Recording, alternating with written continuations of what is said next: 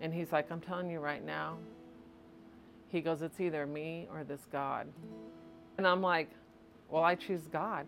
Welcome back to another episode of the Truth Be Told podcast.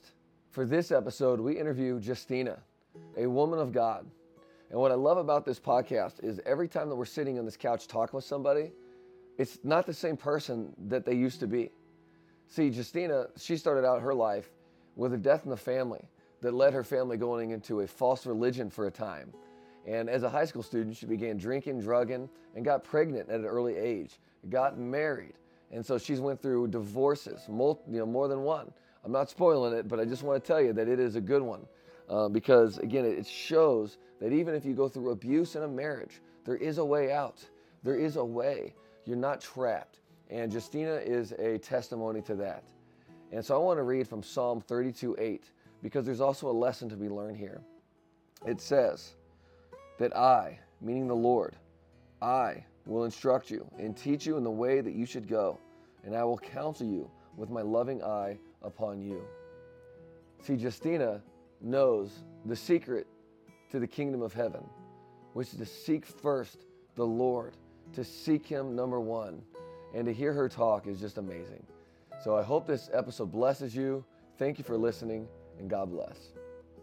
We love you, Lord. We thank you. I pray this in Jesus' name. Amen. Amen. Amen. All right. Justina. All right. How's it going? All right. Welcome okay. to the Truth Be Told podcast. Thank you. Thank you for being here. Thanks for having me. Yeah. Um, I met you, I don't know, like five Janu- months ago, yeah, six months ago, something so. like that. And how do we meet? Uh, we met at a United to Revive prayer meeting, but I didn't know that it was that. I thought it was a women's Bible study. That's right. I forget about that. Um, type of like a unity type thing. Um, and we walked in, my sister and I, and it was the most powerful thing that I've ever been to. And I've been to some powerful prayer meetings, but this was just different because it was it, it was just like a homey feeling and, and just the, the peace and but you could you you could just feel the unity and that that's hard to come by. Yeah. And so I was and, and it's what I said like, you know, that was a vision that the Lord had given me several years ago about there's one church. Amen. And the churches need to tear their walls down and come together and it was like, oh my gosh, here I am. So yeah, I, I, I, never did ask you. How come you thought it was a, a women's prayer meeting? And I'm glad because you did. Because the week before, Cheryl had done it because you guys were oh, gone. Oh yeah. And she had posted, and I know you know her, and I know Mandy, and I'd been to the church and to a few other their Monday night women's when they used to have. Like I think at the end of the month or something, they'd always have a women's thing. Yeah. And so we went. My sister and I went, thinking that was, it, you know, we went, and it was awesome. I mean, she did an awesome job Oh, were you there that week with Cheryl? Yeah. Oh. So I went that week. So we came back the next week, oh. not knowing that we, that it was oh. something totally different. Nice. You know. Yeah. And, well, I'm, I'm, glad you stumbled so, in. I know. Uh, we were too. I mean, because Kathy and I have been just over the top with the excitement of being able to be a part. Yeah. Of United to Revive. It's a blessing. Amen. It's an honor. Yeah it's a blessing to have you both yeah. with us, you know. Um, so we're here to talk about, I mean, I met you, Christian. Yeah. Justina, you love the Lord. We serve together. We, we love on people together, you know, through Unite to Revive. Mm-hmm. And, um, but, you know, here, I know this, I know you uh, now, you know, right. as a Christian now, right? Right. But I want to hear more about your life, okay? Like, I've heard a little bit about how you know you may have not had like an aha experience mm-hmm. at one point, but it's been a gradual learning and uncovering Jesus in your own life. So Amen. I'd like to hear more about that. Okay. Um, so let's start with where did you grow up? Okay. I grew up in Litchfield. Um, I was born and raised in Litchfield, Illinois. Um, the oldest of seven children, four who were I grew up with, and then three came later after I'd already left home and had a child of my own. Um, so I have three siblings that are younger than my oldest son. Mm. Um, so um, it was you know, you're just your normal blue collar family. My mother stayed home and, and she cared for us.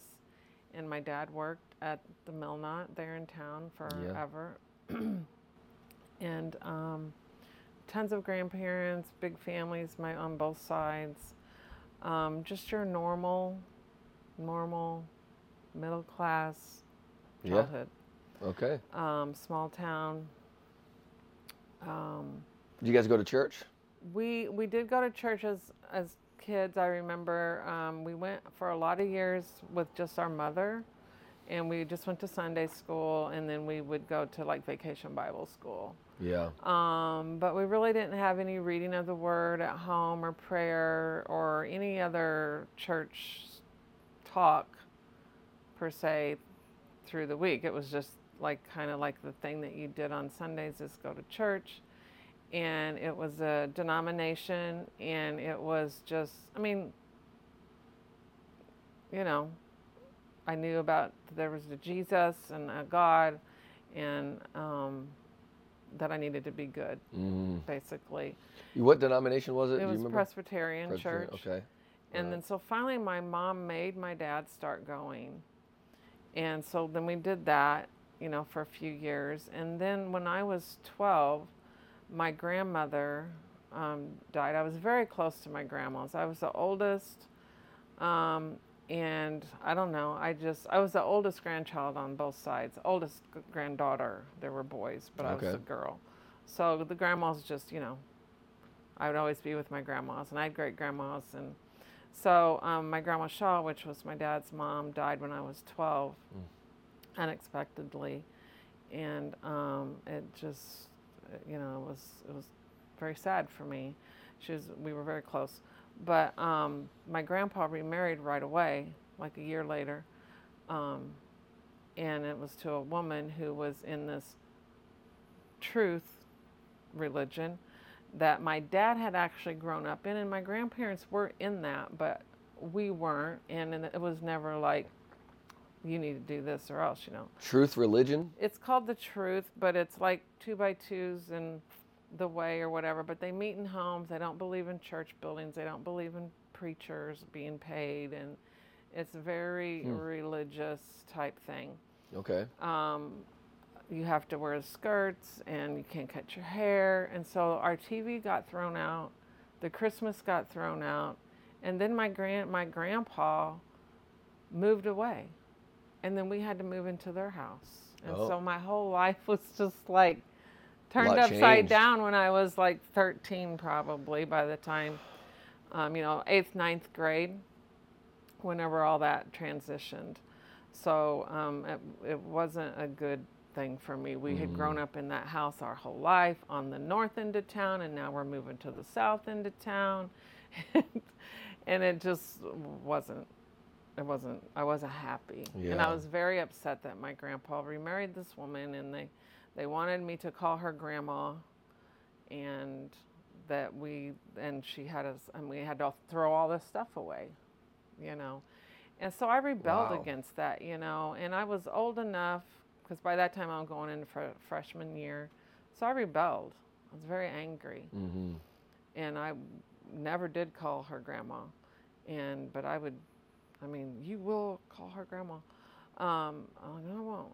Anyway. Is that what rebellion? Was that what you mean by rebellion? I was rebelling against that, but just on the whole church thing, period. Because you had to go to meetings that were in other people's homes, and they were an hour long, and people talked. There was no like preacher, unless you went to a special meeting, and then there was a couple people. They went like two women, two men, two whatever. Hmm.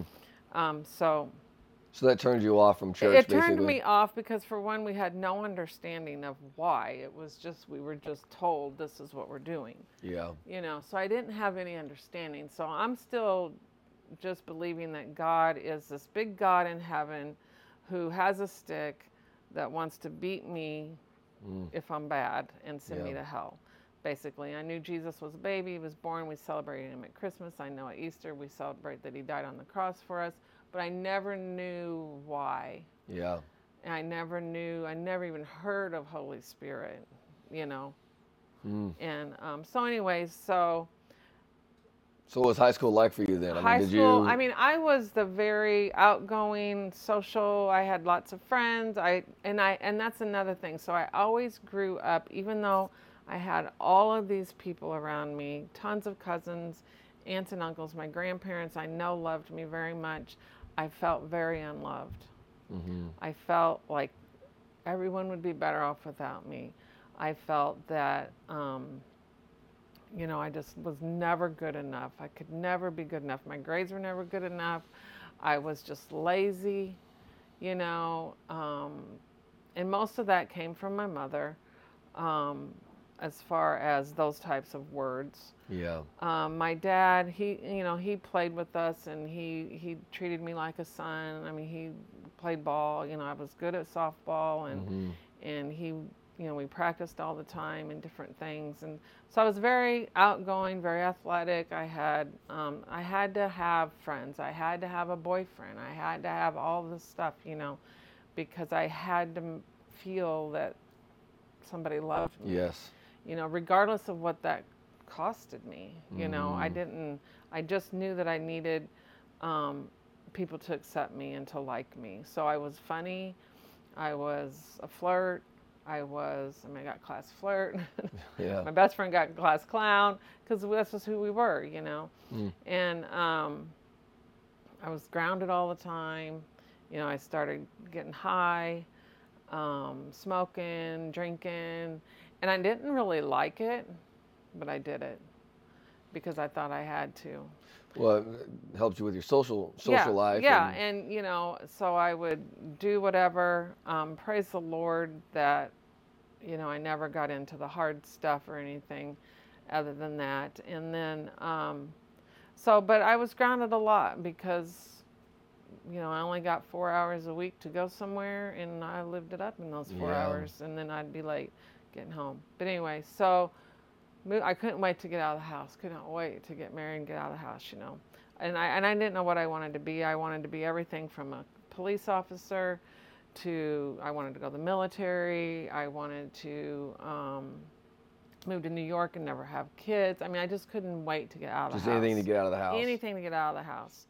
So, and I had a boyfriend, you know, my last couple years of high school. Um, you know, when of course we were in love and all of that stuff, and it was great, and we partied and, and everything. But so, two weeks out of high school after I graduated, I found out I was pregnant. And um, so my parents were like, well, you don't have to get married, you know, you can stay with us and we'll help you. And the reason for that was because my parents had to get married in high school. Um, my grandma thought my mom was pregnant and made them get married a week later, and she Mm. wasn't pregnant. Oh my! So While she was in high school. while she was in high school, so my mom, her whole senior year was married. And in September the following, uh, she graduated in 65. In September 65, I was born. Um, so she, like I said, she didn't want to get married.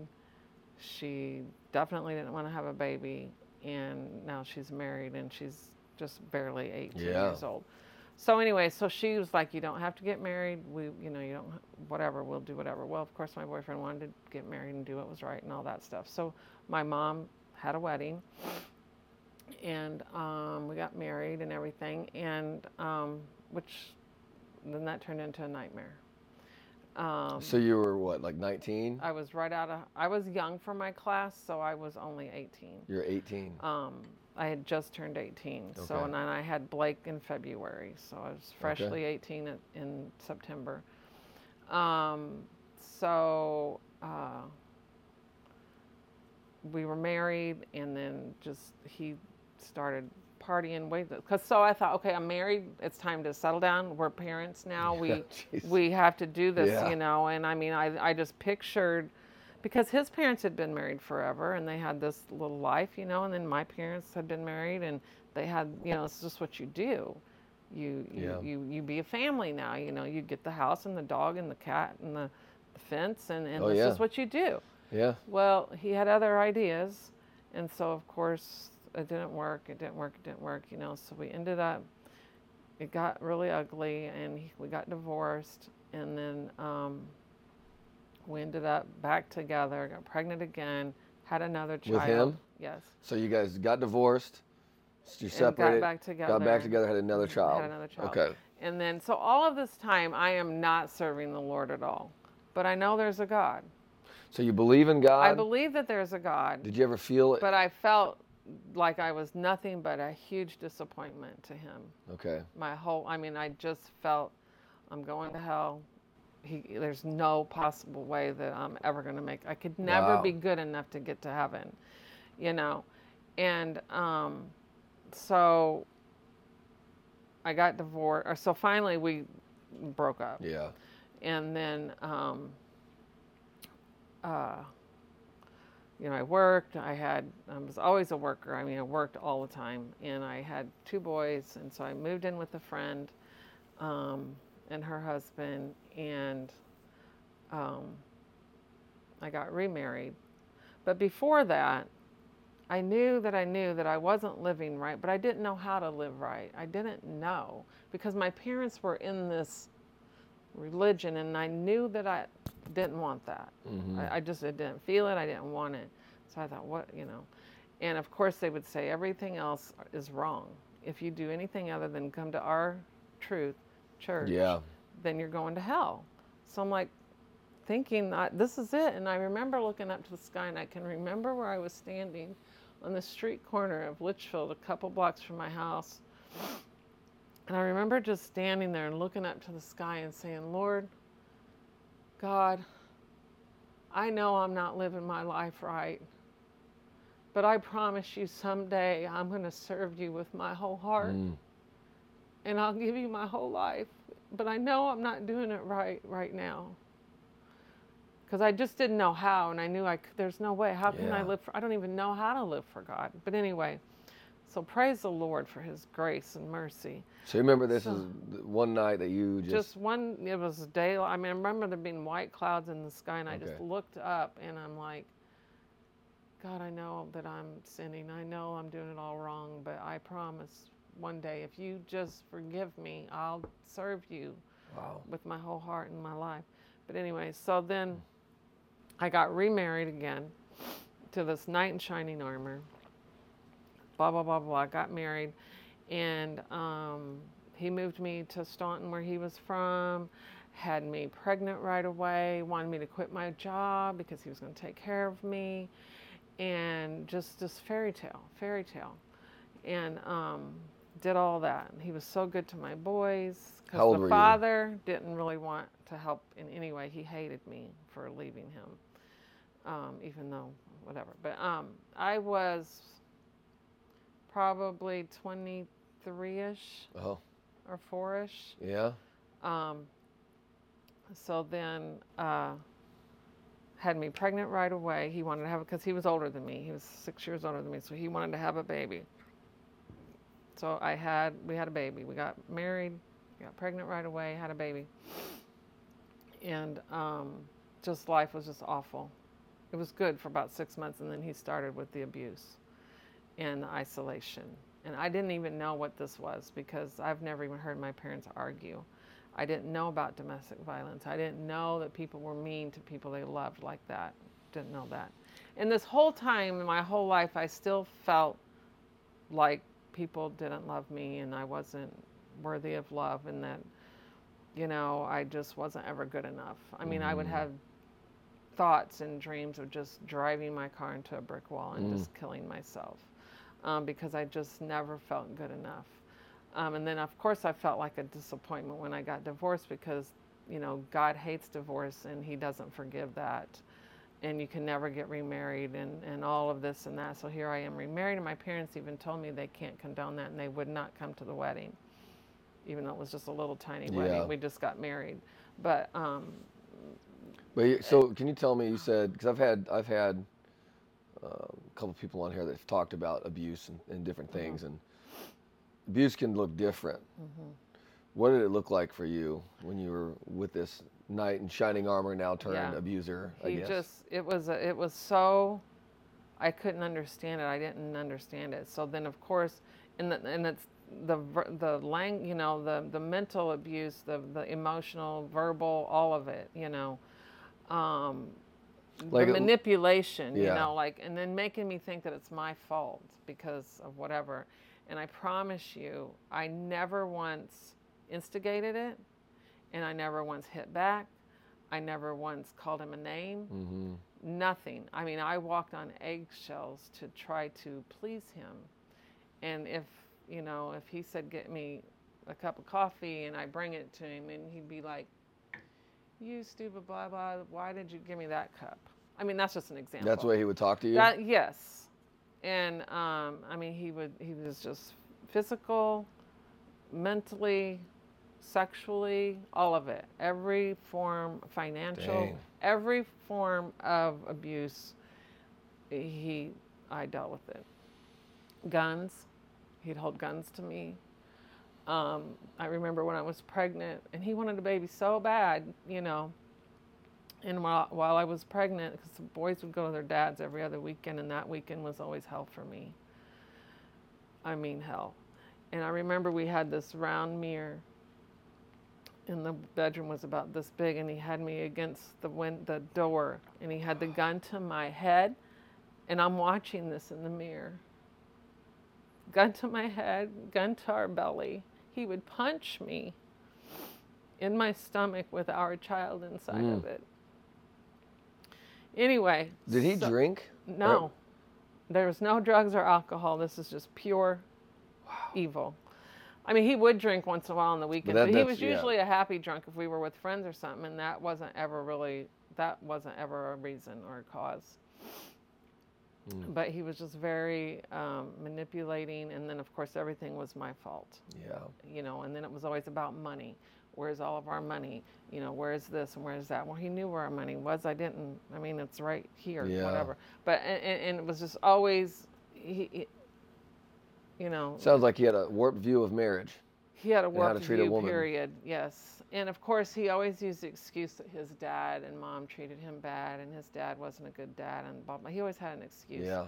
But there is no excuse. But Well, how'd you get it? How'd you get? so well, how I got out. So I started going to churches around town. Um, While you were still with him? While I'm still married, Okay. I started going to churches. He had zero problem with that. I think he kind of even liked it for some reason, in a weird way. Did he go? No. No. Um, but we would go around to all the different churches, and, and I just was, because I was searching, you know, searching and searching for some peace and some help. Because there was, I moved out three times. I mean, completely moved out. And he would find me and break in and still do what he wanted to do. Um, I left four times, like for a weekend or something, and then I would come back because this is, sounds weird to people who don't understand, but you feel safer knowing where they're at and what they're doing than him surprising you, like Oh, breaking yeah. into your house. Um, Yeah. so, or he's ran me off the road. He's um, filed chasing me and ran me off the road. He has, it's just crazy stuff. But anyway, Mm. so Real quick, I, I do got to ask this question. So, uh, did you know that this was wrong the whole time? Like, because I've heard that sometimes we will make excuses for them, oh yeah, you know, Well, because we love them and we don't want them to leave us. And they're still, even though there's this abuse, for some reason, it's like the fear of leaving is worse than Mm-hmm. staying. Well, one, I had already my parents in my ear. They didn't know. I kept this hidden from Yeah. everybody. I would hide. While I'm taking a beating, I would be thinking of the excuses to tell people where I got the bruise. But he was good at keeping it where I couldn't necessarily be seen. Um, but there were days I couldn't move the next day, and so I'd have to call off work. But um, uh, My. but I had my parents telling me that divorce is wrong and um, you made your bed, you lie in it, all those things, you know. Um, so I thought, how can I ever get divorced again? They already, you know, I'm already going to, you know, they're already Yeah. disappointed in me for being divorced once. How in the world can I be divorced twice? You know, blah, blah, blah. So anyway, I just kept all this and dealt with it. But anyway, so I started going to churches and I just, I'm like, okay, these people are not serving the Lord. I don't know that much, but I don't feel it here and going around. I went to a my son went to a funeral. He was 16 and he was, was driving he went to a funeral of a friend at a Pentecostal church in Troy for the funeral and he came home and he's like, "Mom, something happened. I felt something when the pastor was talking and I'm going to church. They're having youth revival this week." I'm like, "Okay, cool." You know, he was driving himself, so he was going, and he comes, he's like, Mom, I'm getting baptized. Will you come watch me be baptized on Sunday? Absolutely. And my daughter and I walk in, and I just felt something mm. different, which now I know was Jesus. Um, and, and, and I felt that this is this is what I've been looking for. yes. You know, and I felt that. Um, so anyway, really long story short, because I know uh, my, like I said, I, my testimony can go on forever. Um, but so a few months went by. I was listening to Christian music. You know, I mean, I was scared to death.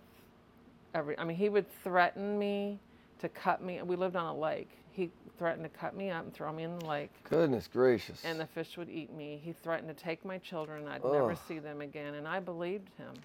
I believed everything he said.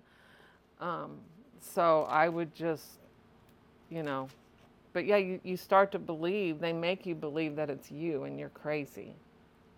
I mean, he would call my parents and say, Your daughter is crazy. She's this and that and whatever. And then when it was back before cell phones, of course. Very so manipulative. My friends would call that I had from in Litchfield, and he'd be like, She doesn't want to talk to you anymore and hang up on them. I lost lots of friends. Didn't even know they probably Didn't called. Didn't even know. But anyway, so um, one time, I, I, so I was just getting closer and closer to the Lord, and He didn't like it. He didn't like me going to that church, and so I started playing Christian music. He didn't like that. Turn that crap off, you know. And I'd turn it back on. And, and but in the, and I was getting bolder with, you know, talking to Him because before I would just do whatever He said, and um, and then finally one day he came in and i remember we had a when he come in the back door we had a bar along here we had a you know the open area and we had a big bar and I was on the side in the kitchen. And he's like, I'm telling you right now. He goes, It's either me or this God. Which I'd been trying to leave him for how long? And now he's telling me. yeah. And I'm like, Well, I choose God. I didn't even think about it. He never once laid a hand on me again. He started sleeping in the other bedroom. He went and got a divorce. He did every, he got a different checking. I mean, just was doing all this stuff, and then I just moved out. And it was hard. Was, it was hard. It was scary and it was hard, but I wasn't afraid. I wasn't afraid of him hurting me anymore. I'm surprised that it, it just went like that. Well, that it's only God. Yeah. I mean, I feel that God strapped his hand. God did that because he would never. I mean, like I said, I tried to leave so many times. So many times. We, I had three different orders of protections against him, and guns were involved. And um, he went to jail, and he would get out because that's just how manipulative he is, and money will pay people off. Yeah. Um, and but anyway, so I left with mm. my kids in our beds. And that was about it. Yeah. And I you don't mind sharing how old you were about that this time. Oh gosh, let's see. My daughter was 11. It was in 2000. 2001. So I'm okay. 57, so to do the math, because okay. I'm not a mathematician. So we moved to town. I started working in St. Louis. But anyway, so um, so I know that I know that God delivered me from that. And I was baptized I had gotten baptized in April. We got divorced in March, I think. I got div- baptized and filled with the Holy Spirit around April. Where was um, that church at that you in Troy, so Illinois? You, you kept going to that United church. Pentecostal church, and I mean, I was started wearing the skirts and the long hair and everything. I was full blown Pentecostal and Jesus was just blessing me. You know, I mean, I got a good job right away because I just worked there in town part time. Yeah. And he blessed me with a full time job. and he just provided for me and my children, you know. And then, um, but then, you know, life happened. And I, um, I, again, I know that I, I know that it was the Lord, and I was filled with the Spirit, and but I didn't really know. There was no discipleship, put it that way. That that at least I didn't get it. Like I needed that um, discipleship. Yeah. And but it was again kind of like you know, cross your T's and check these boxes, you know. So here I was alone again, feeling like a failure. Um, and and then my daughter got pregnant at 14 years old. Okay, so that was a whole other thing. so here we are doing that. Um, but anyway, you know, she has the baby, and and and um, and that was really really hard. Yeah. Really really hard. She had a lot of psychological problems at the time with that, you know, and I had to have her admitted twice, Mm. and it was awful. And, you're single at this and I'm time, just raising the kids, and, and, now a you grandkid. know, yeah, and so, and I literally wanted to die. I went, I was crying on my bedroom floor. I'm like, just Lord, I can't do it. I cannot keep doing this. I'm, I'm so broken. I'm so hurt, and so alone. Mm. And I was bent down on the floor like this. I literally wanted to die and was trying to figure out how in the world I could die. And he picked me up by the back of my shirt in this vision. And he picked me up and he stood me on my feet, like on solid ground. And that vision carried me for a really long time through trials and, and things. But Wow. eventually life you know was went on and things were whatever i had to move a couple different times and, and we had a baby and, and my child's still a baby you know and, and a child and, and we're working and and so i just fell away from church And can I just say, real quick too, because we were kind of talking about this earlier again, how in your experience it wasn't like you fell on your knees, you said, Mhm. "Lord, I'll give you Mhm. my life right now. I Mhm. surrender everything Yeah. right now," and then all of a sudden, all things just, all these, it's basically your life just could dramatically change. yeah For you, it was more like a process. yes And but but still, I, I'm going back to that that day where uh, you said, "Lord, I'll Yeah. give you my life. You Okay. reveal yourself to yeah me." so um so then years later not years later a few years later um i was working um things were settling down a little bit but i wasn't i wasn't serving the lord i mean i still was praying and, and stuff but i just wasn't you know going to church i wasn't living for the lord i just couldn't do it i didn't have it in me Mm-hmm. you know Yeah. I was just so much, you know. And um, and I met Chris, my husband. And um, he wasn't in church either. He'd never really gone to church. He knew of church. He'd gone a couple times as a kid.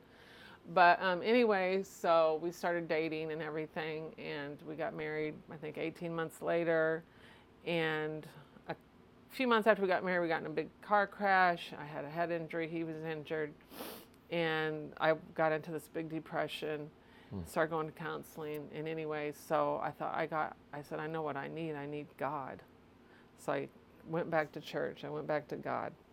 So I'm going to jump way ahead, Okay, okay? Because ahead. there's a lot in there. There's a lot in there where God showed up when you needed him. you know, when I needed him. And so I started going back to church. I mean, gung ho, you know, gung ho, back to the Pentecostal church in Wood River this time because it was where we were living in East Alton. And um, I started going to church there. I loved it. I learned so much. I mean, I was at the altar on my face every day, every time we were at the church.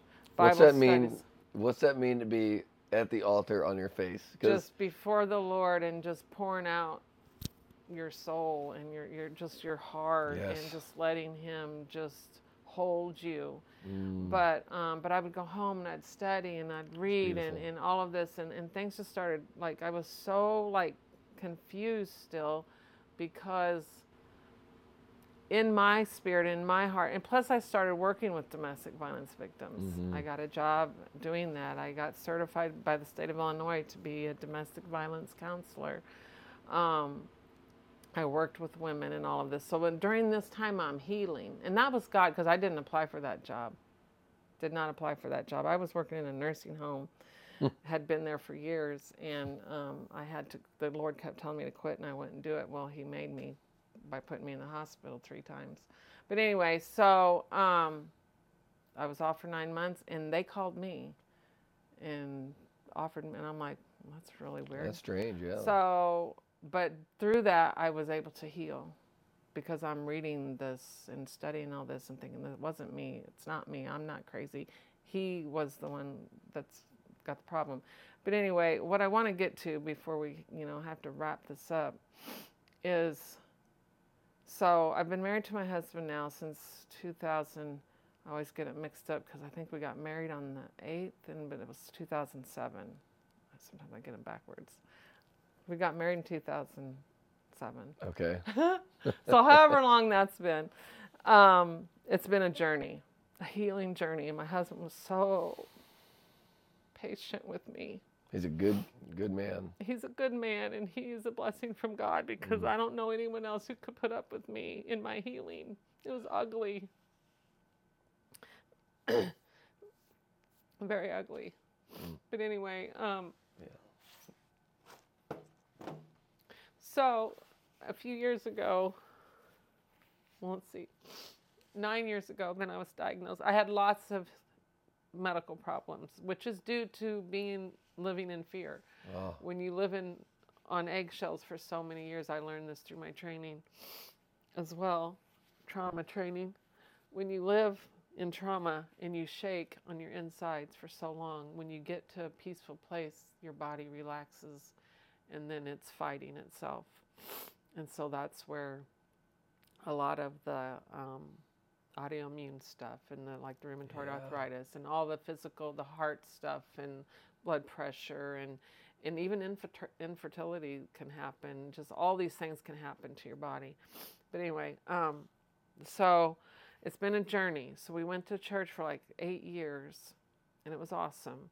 But I just felt like there was more. There was more. There was more. So we, we left there and, and we started trying some other little churches. And I was looking for, the Lord had given me that vision before I left the Pentecostal church of Him walking through and tearing down the signs. why don't, you, why don't you go ahead and share that? I, I think it's a great. Okay, yeah, he, the Lord gave me a vision one time that, because I'm like, Lord, because I was working with these women and I was bringing them to church and I was, but they weren't being accepted. And I'm like, this is not what your word says. Mm, Exactly. you know, it just, everything wasn't lining up. And so, um, and the whole dress thing and the hair thing, and I'm like, you know, I'm doing it, Lord, I'm doing it, but I don't, I don't understand it, you know. So I started searching it and, you know, studying it and figuring out what it really meant. But anyway, um, so, uh, I mean, I had cancer in there, and that was just miracles after miracles. I had, um, again, there was like four or five different churches in there. I got cancer, and then after that, I met a couple ladies. Brenda Fick is one of them, hmm who, by crazy situation, she started telling me who I was in Jesus. That's not true. That's a lie. This is who you are. You are this. You are that. But anyway, they opened up the the, the learning for that and, and showing me in scripture who I am because that's one thing I couldn't I was still living in bondage because even though I was in church I was faithful in everything and um, but I was in bondage Well, give us an idea, okay? Because you're talking about identity. So Mm-hmm. before you might have said what, but Brenda tells you from the Bible something else. well I so felt some that examples. I was like I would leave church thinking I'm going to hell Okay, you're going to hell. because I'm just not good. En- you know, I, I just can't do it. I'm Not not, good good, enough. enough. I, I got evil in my heart. I think a certain way. I'm because this is, you Yeah. know, Be real. and, and I love every church I've ever gone to. I, I don't want to talk bad about any church, but it, sometimes you're, and again, it- it's it's how we perceive it, and just you know the enemy or, or whatever. But I would believe that um, because I was questioning what they were saying, I was the problem. I was being rebellious because that's preached. Mm-hmm. If you don't believe everything that your pastor says Yeah. and, and, and do as he says, then you're rebellious. So, yeah. So I had, I thought, I have a rebellious, I'm just a rebellion. Um, it's, it's me. I'm the problem. Mm. You know, because I would say, why don't we do this or can we do? No, we, we're not. We don't do that here, or we don't do that here. When when it's about getting souls, Yeah. you know? Yeah. So you felt a lot of condemnation. I felt condemnation. I felt all the stuff, guilt, shame, you know, all of it. You know, I still was trying to please my parents. and you're a Christian. And I'm a Christian, Yeah. going to church faithfully, Mhm. uh, doing it all. And so then um, but what would Brenda say you were? I just like to, I like to get Brenda's this like, out there. she's like, no, you are healed, you are delivered, you are sanctified, you are um, anointed, you are appointed, you are this and that. And if I would say anything like, oh, you know, um, it just kills me to say, don't, no, it doesn't kill you. You know, she That's just great. correct my speaking all the time. And why, why would she do that? Why did she do that? Now that now you know why, but why? Yeah, because that is, you, you speak it, you believe it. You know, it's just this whole thing. So, You Um, speak blessings over your life or speak cursings. Blessings or curses, yeah, absolutely. And I mean, we would have Bible studies and Bible studies. I couldn't get enough of Bible studies, you know, women's Bible studies all the time at our house, or even couples, you know, all the time. And then COVID happened. But anyway, um, so after um, I started working in Litchfield, how much time we have? Okay, we're good. We're good. Keep going. Keep going. Good. Okay. Keep going. Yeah. Uh, all right. I just want to get to this. Okay. Yeah, we're Um, back to when the Lord told me, when I looked up to Him several years ago, He reminded me of that. Hmm. You know, and and I feel that that's, you know, He didn't have to give me that grace. Hmm. He didn't have to let me live through everything that should have killed me. But He did, and I think that that was just a moment. I mean, he knew what I was going to do. He knew all the stuff. Yeah. but he never left me. Mm. And he waited for me. And only God can do that. But one more thing I want to talk about was while I was in the hospital, um, the Lord just kept speaking to me and speaking to me because I was in there for a long time and um, showed me things and, and, and just did miracles. And um, but I also promised him that that I wasn't I wasn't gonna be quiet anymore. You know, I wasn't gonna be quiet anymore. Mm. And um, uh, lots of things had happened. We lost Kathy's son in 2011. Um, and that was just, I mean, through that and through then my cancer t- shortly after that, just, he just was just, I mean, things were just like this, but he was just molding me and making me. And um, you clung to him I clung to him and I had boldness and I spoke truth and I didn't care. And I, because I, I worked in a, a nonprofit that was government funded, I couldn't speak about Jesus. And then they wanted me to start doing all this stuff, and I just ethically could not and morally could not work there anymore, so I quit. And um, I started working for a nonprofit in Litchfield that was not funded by the government, and I could speak Jesus all. It was faith based. Yeah. So anyway, but it was in Litchfield, which was where I was from, and once a month I would have to drive to Hillsboro, and when I was a little girl, I had a reoccurring dream all the time of my grandma that lived out in the country, out on the edge of town, and I would be on a swing, which was they had some woods along like the edge, the back of their property, and I would be swinging, and there would be a, a man in a black cloak back there with a knife. I had this dream all the time when I was a child.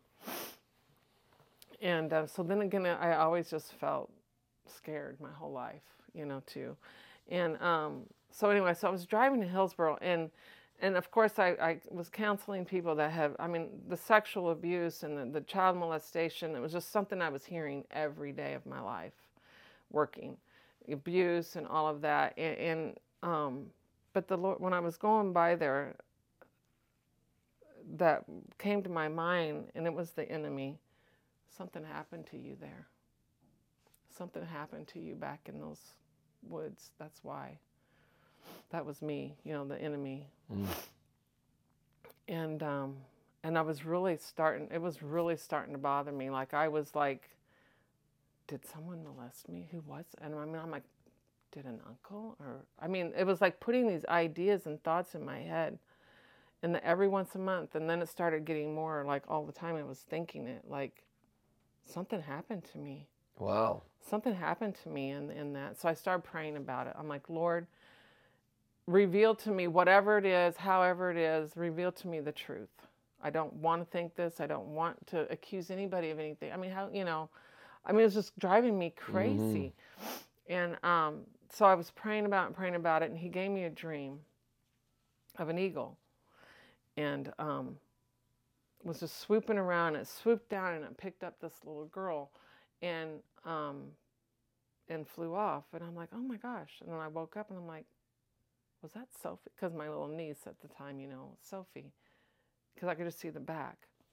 And then I'm like, Lord, what, what was that? You know, blah, blah, blah, blah. Well, then I had it again the next night. And the eagle picked, swooped down and picked up the little girl and clicked, like, kind of like a, tra- you know, he clicked inside of her and, and or the the little girl clicked inside the wings of the eagle wow. and just soared and soared and soared up high, you know.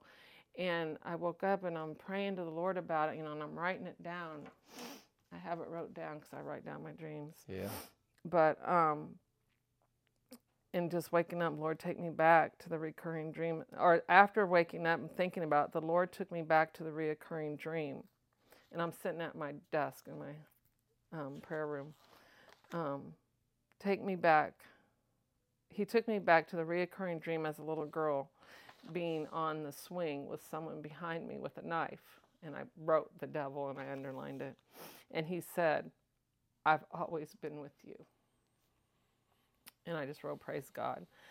Um, and then it goes on to about an hour with Chris or something or another. Yeah. But he brought to my, the, the scripture that carried me through was, through my cancer ordeal, was Isaiah 41:10.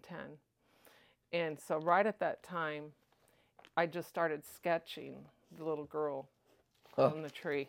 if you can see that. But I'm not oh. an artist by any oh. means.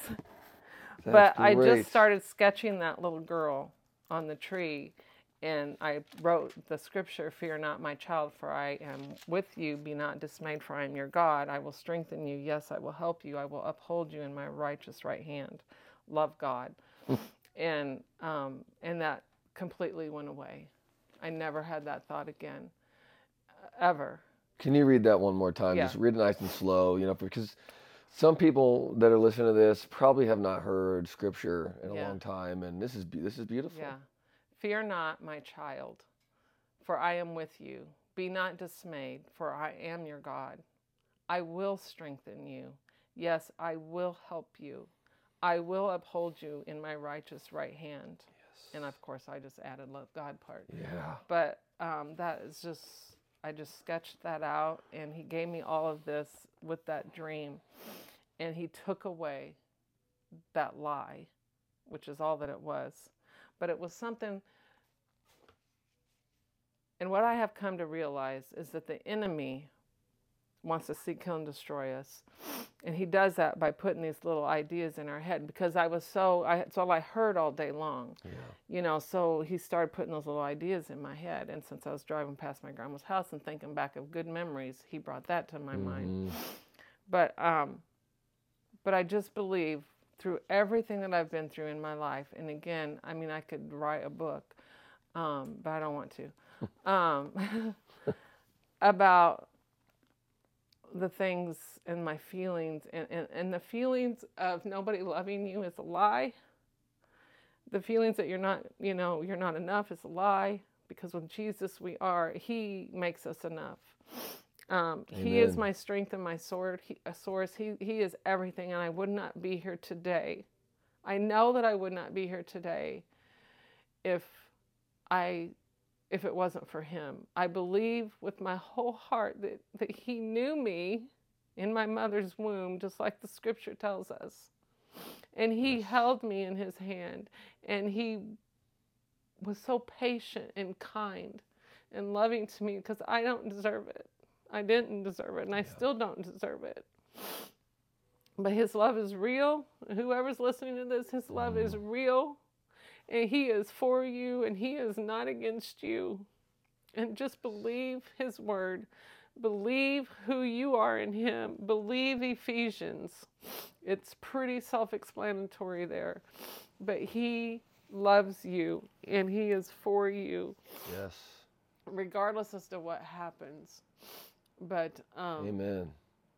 Amen. I just know that I know that when I look back over my life as a child, you know, and I thank God for my testimonies because I wouldn't be who I am. I wouldn't have the compassion that I have. I wouldn't have the empathy that I have mm. for for other people. And I'm thankful for that. I'm thankful that I care about people who are being hurt or people who are less than or people that feel like they're not good enough because there's a whole bunch of people that feel that way. yeah. And that is nothing but a lie. Yeah. That is a lie from the pits of hell that that people don't care about you because for one we care about you That's right. and we love you. And that was always so weird. And, you know, I always thought it was weird when I first did start going to church that people were like, oh, I'm so in love with Jesus. Oh, he's just the lover of my soul. And I'll be like, that's a little over the top. you know, because I didn't understand it. But yeah. now I do. He is the lover of my soul. Amen. I wake up with him. I go to bed with him. He's with me always. He never leaves me. And and trust me, it says that in the Bible more than once. You know, he never leaves us. He holds us. He cares for us. He's our strong tower. He's our source. He's everything. He's the great I am, which means the am part is whatever you need. He is.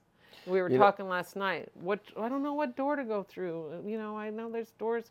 He's the door. Yeah. He's the door. Yeah. It's funny you mentioned the uh, he's the great I am, right? Mm-hmm. We were watching the Avengers the other day, and there's like this scene with Thanos. It's so funny how like Hollywood movies will steal from Oh, the yeah. gospel, they'll steal from the scriptures, and he's like, "I'm this and I'm that," and he goes, "I am." I'm thinking, "You're not. not." You're nothing." yeah, yeah, because Yeah. we know like God said his name when he met with Moses. He says, I Yeah. am that I am, Yeah. Mm-hmm. or I am who I am, depending on the translation, but he is I am. Right. Jesus said, Before Abraham was, I am. Mm, Yeah. yeah. Yeah. He's the eternal, ever present being. That's, Yes. that's the deepest, most, the most deepest reality that we could ever Right. comprehend. And, and I, I got to ask again, okay, because just because you never had like, you know, just because you didn't struggle with addiction or struggle with massive, massive depression and suicidal thoughts, you know, for over a course of time that you were just instantly delivered from, okay? Right. Even though you didn't have maybe those experiences, what is it like for you to walk with Jesus now?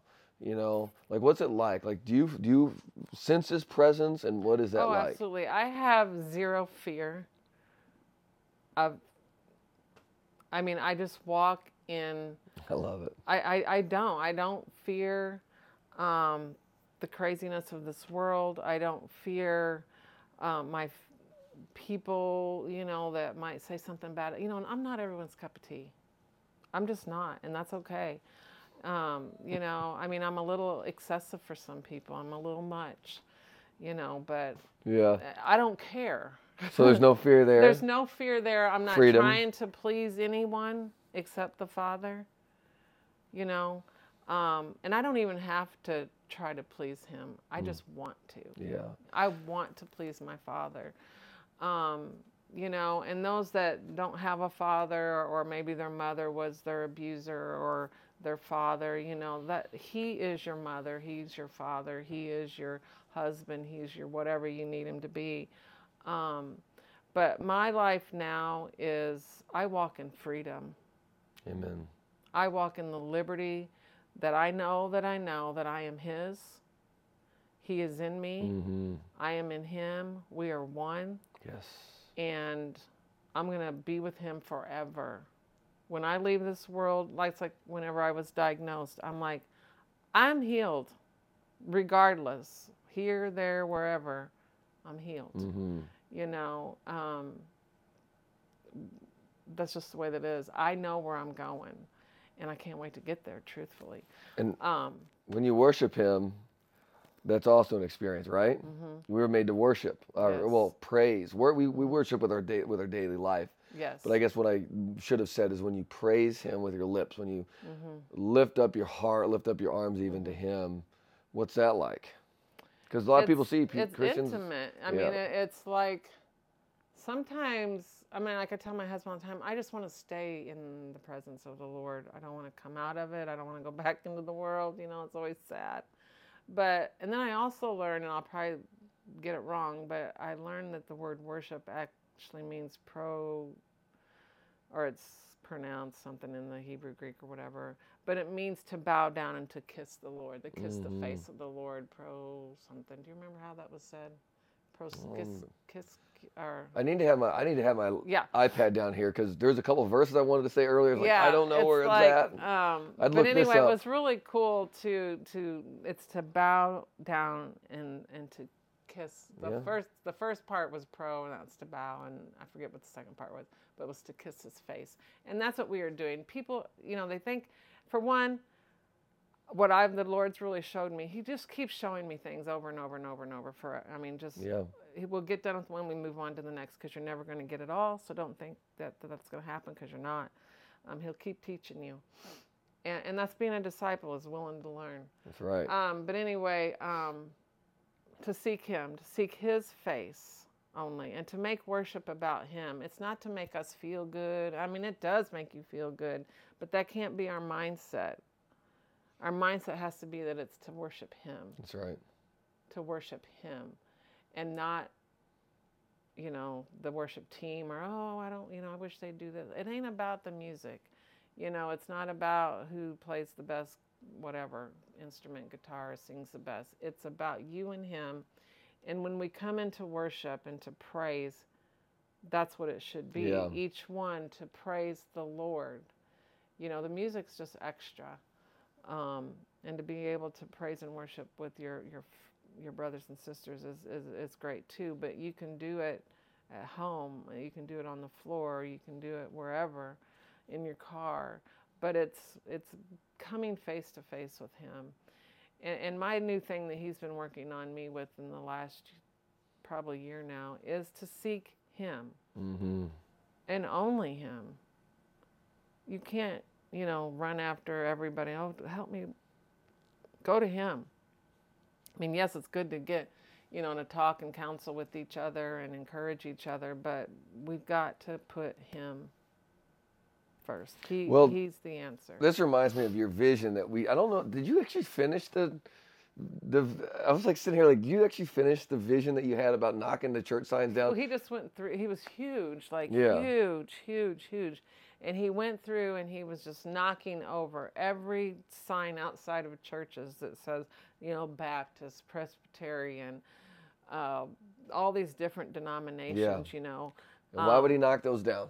Because there's one church. Yes. And that's what he told me.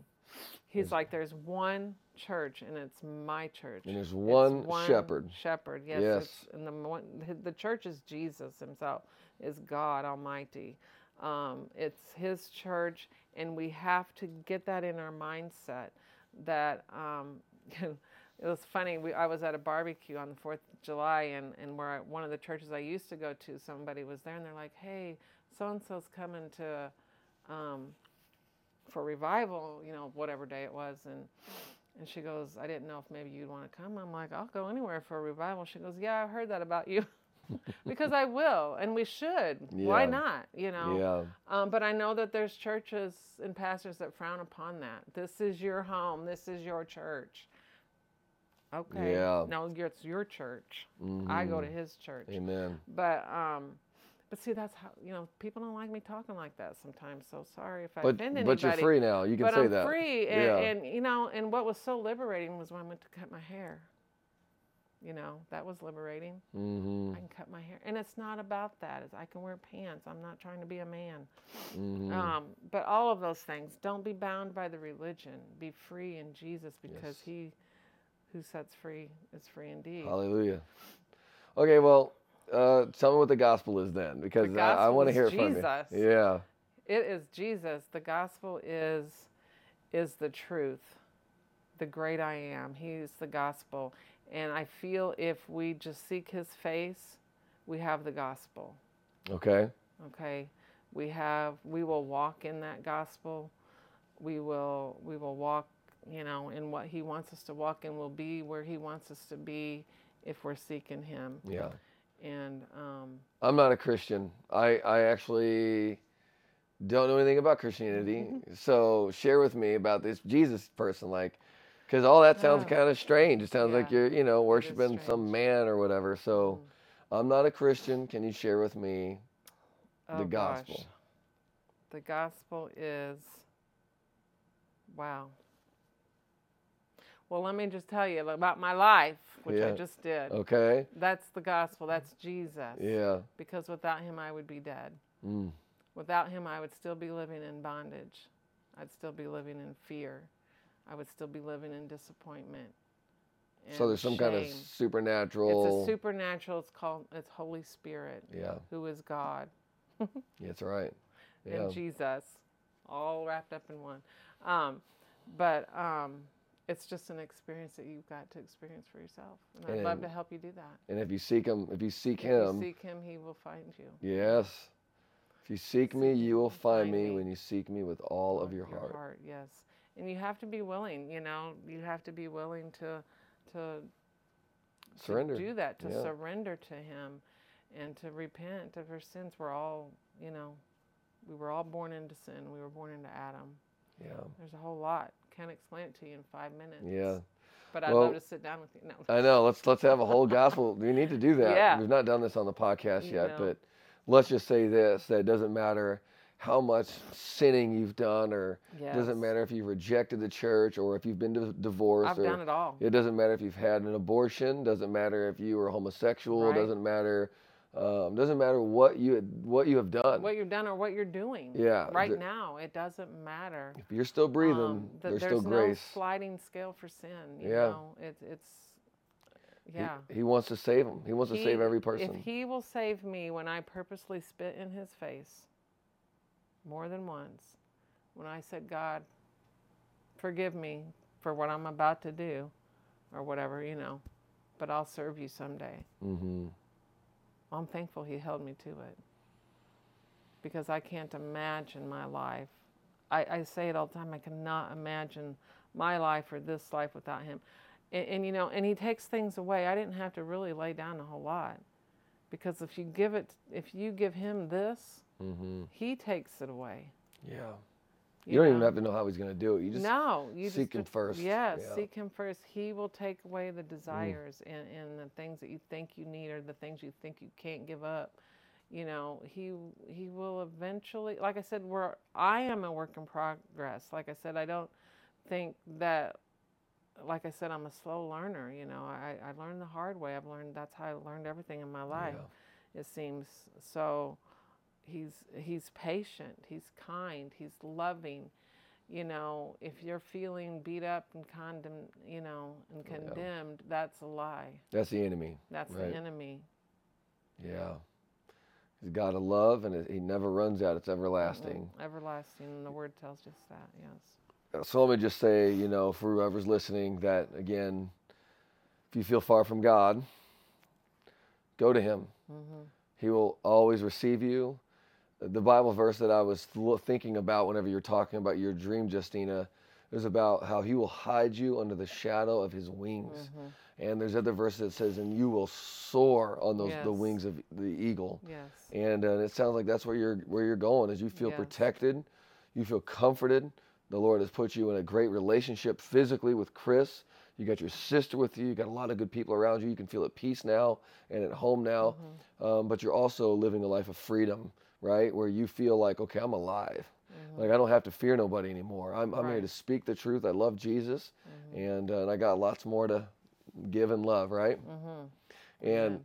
I remember asking you to get on the stage in front of hundreds of people or whatever, and hey, would you speak in front of all? You know, they say that public speaking is like the greatest fear. Uh-huh. They say it's like worse than death now. Um, people are more fearful of public speaking, and you're like, That'd be my husband. yeah, yeah, right. And you're like, I'll, I'll do it, I'll do it. and you got up and you made it happen like Mm-hmm. like it was nothing. again, it's not me, you know, and and, and I've again after all that happened, like especially with Cody, you know, um, my nephew, um, speak it. You know, Kathy told me at the cemetery, she's because our family's kind of weird about religion, you know, and praying in public and all that, and I mean, at her lowest point in life, she's like, Tina, she calls me Tina. She's like, pray, do your thing. Because at this time, she wasn't really coming to, sh- to church. Mm-hmm. She's like, do your thing, you know. And I just started speaking boldly then, you know. And I mean, and, and praying boldly. And since then, we we don't hide our faith. We talk about our faith. I mean, we don't cram it down our family, you know. But I'm not going to stop talking about Jesus and you know and praise the Lord just because I'm not comfortable with Yeah. that. Yeah. You know, Like I'm you sorry don't- if you're not. If I offend you because of Jesus, To you are now. I, I'm sorry. I can't. I'm not going to change that. Amen. Yeah. All right. Well, um, if you don't mind, we just talk about praying publicly. Could Mm-hmm. you actually close us in prayer? Sure. And I mean, you're another. I want to have Kathy on as well at some point, um, but you are another one that I just we want to have you guys back on. You know, I, I just like I like talking about the Lord and hearing stories and just rejoicing in Him, mm-hmm. and I just think it's fun to be able to sit here with people like yourself and just be real about God. We're just I real. love talking about the just Lord. Plain old people. There's nothing special about Yeah. us at all. I mean, And- but you're fulfilled. Yes. Are you rich, by the way, or do you have a lot of I am- money? no, not Okay. physical money. Do you got a mansion? no, I do in heaven. No mansion, no, No, nothing, right? Okay, but you got everything that you could ever want. I have everything that I Yes. need in Jesus. Yes. Fulfillment. You are fulfilled, and I can Yes. see it. I, you live it, and praise the Lord for what He's doing and continues to do in your life. Yeah. Mm. Praise the Lord. All right, God. let's pray. Oh, Heavenly Father, we just come to you and we're so thankful, God. We're so thankful for for you. We're thankful to know Yes, you. Lord. We're thankful to be your children. We're thankful for people who are after your heart, like Jeremiah and Amanda, God. We're just so thankful that he and they and Amanda just have a heart, God.